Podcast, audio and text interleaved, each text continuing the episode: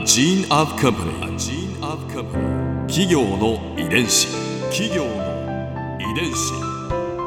全国に546万社以上あるとされる日本の企業その企業の数だけ理念があり使命があり人間ドラマがありますこの番組ではさまざまな企業のトップや社員の方にお話を伺いながら成長する企業の DNA を解明していきます企業の遺伝子ナビゲーターは私千葉なクララとクオン株式会社代表の武田隆さんです武田隆です。よろしくお願いします。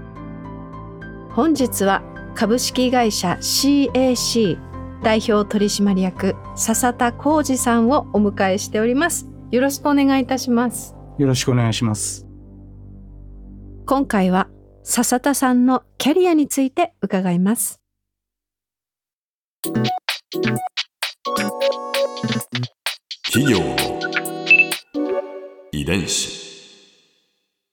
笹田さんは1988年北海道の乙部町に工場が完成したタイミングで CAC の関連会社に入社されましたその後合併により株式会社 CAC にて商品開発やマーケティングを手掛け2022年3月に今年ですね代表取締役に就任されました入社34年数多くのヒット商品を手掛けられているそうですが入社当時はどういったお仕事に携わってらしたんですか？はい。えー、初めは工場でですね、生産部門あに所属していました。うん。バイアル瓶、ガラス瓶ですね。あの容器にですね、液体を充填する工程ですとか、うんうんそれを滅菌する工程ですとか、えーそういった工程を担当する部署に入りました。うんはい。本当にじゃあもうものづくりの現場を見てらしたわけですね。そうですね。はい。その後は、その後はですね、はい。なんとこのパックをですね、うん全身に使ったらどうだという発想になりまして、うん。またまた。はい。で、お風呂にですね、うんこのパック液をひたひたに入れてですね、はい。入ったら顔だけではなくて、うん。全身健康になるええという発想のもとにですね、うん。パックの循環設備を作りました。え、どういうことですか？そうですね。あのーすごいまあ、全身にですね、パックを塗ることってできない。お顔。にね。うん。一日かかりますの？そうですね。うん。そうですね。それはあの、浴槽にですね、液体のパックを入れてですね、うん。まあそのままだと無添加、防腐剤、えー使用していないというところはうん同じなので、うん。それをこう循環させてですね、うん。殺菌をしてですね、使用すると。温泉施設みたいですね。そうですね。はい。うんえ、でも源泉かけ流し的な、薄めないんですか？薄めないです。これこのままはい。浸かるんですか？そうです。すごい。極まってますね。これはかなり大変な部分もありましてですね、ん。ドロドロしているので、うん。なかなか循環させようと思ってもですねあ、循環しないんです。そうですよ。はい。だって、すごく水飴みたいなんですもん。粘度がね、ありすますからうね。ん。それであの、まあ、いろいろまあ試行錯誤はしたんですけども、うん。まあ液体ってやはり少し温度を上げるとですね、うん柔らかく。ちょっと緩くなるんですね。まあ、それに適する循環ポンプですとかいろいろ、まあ、それを成功させるまでで、ね、いろいろ試行錯誤しました。基礎化粧品、お化粧品を作るんじゃなくて、うん。お風呂の開発されたっていう。もうスケールが違いますね。多糖類専用のお風呂はい。えー、入りたい。入ってみたいですね。どうなるんですか？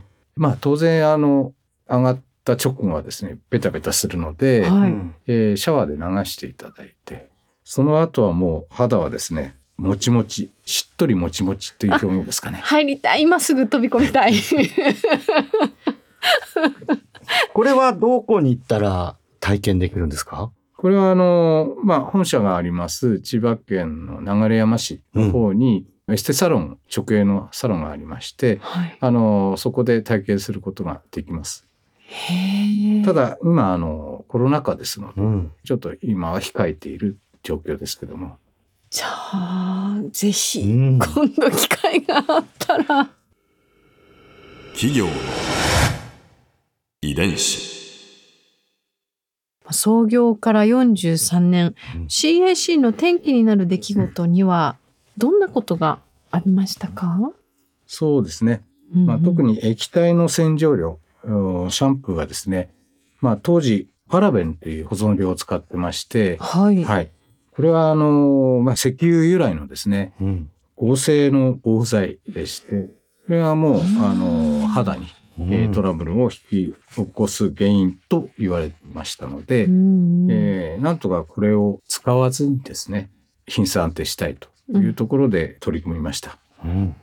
まあ、シャンプー、ボトルタイプのシャンプーなので、これはさすがに一回使い切りというわけにはいきませんので、うん。まあ、防腐効果あといいますか、そういった原料はあ当然必要になるんですが、うんうん。あの、その中でもですね、まあ、安全なもの、うん。うん肌に影響がないものという形で、えーこれもあの、かなり成分原料を探しまして、うん。で、これ以上ないのではと思うくらいですね、うん。えー肌に優しい、えー配合を、まあ、あ見出したといいますか、うん。はい。い。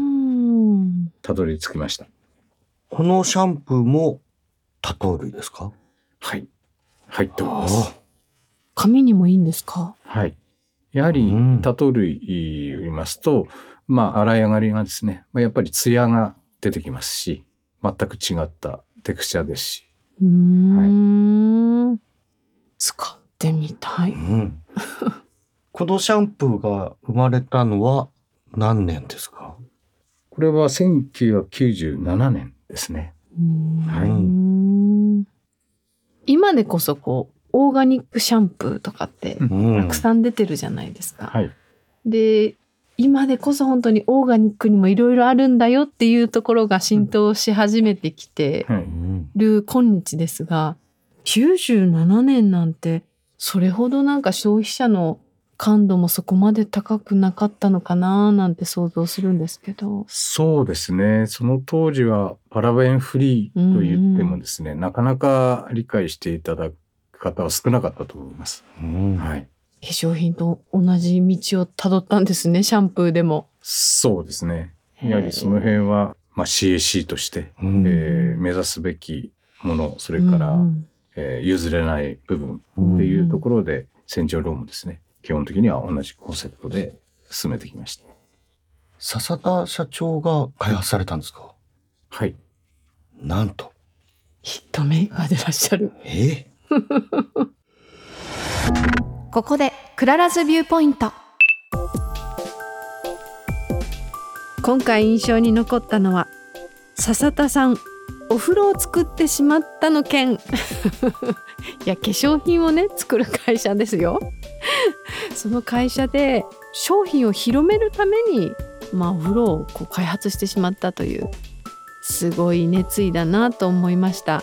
それもこれもやっぱりこうもともとその CAC が作り始めた商品に対する信頼感というか笹田さんのその商品に対する情熱愛情みたいなものがあるからこそこんな大掛かりな開発を成し遂げてしまったんだなって私はお話聞いて思いました。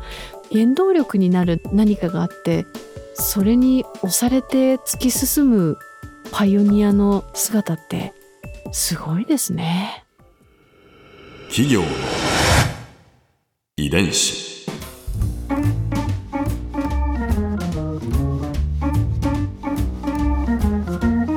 この番組はポッドキャストのほかスマートフォンタブレット向けアプリオーディでも聞くことができます。お使いのアプリストアからダウンロードして企業の遺伝子のページにアクセスしてみてくださいねそれでは来週もまたお会いしましょう企業の遺伝子ナビゲーターは私千葉なクララとクオン株式会社代表の武田隆でした。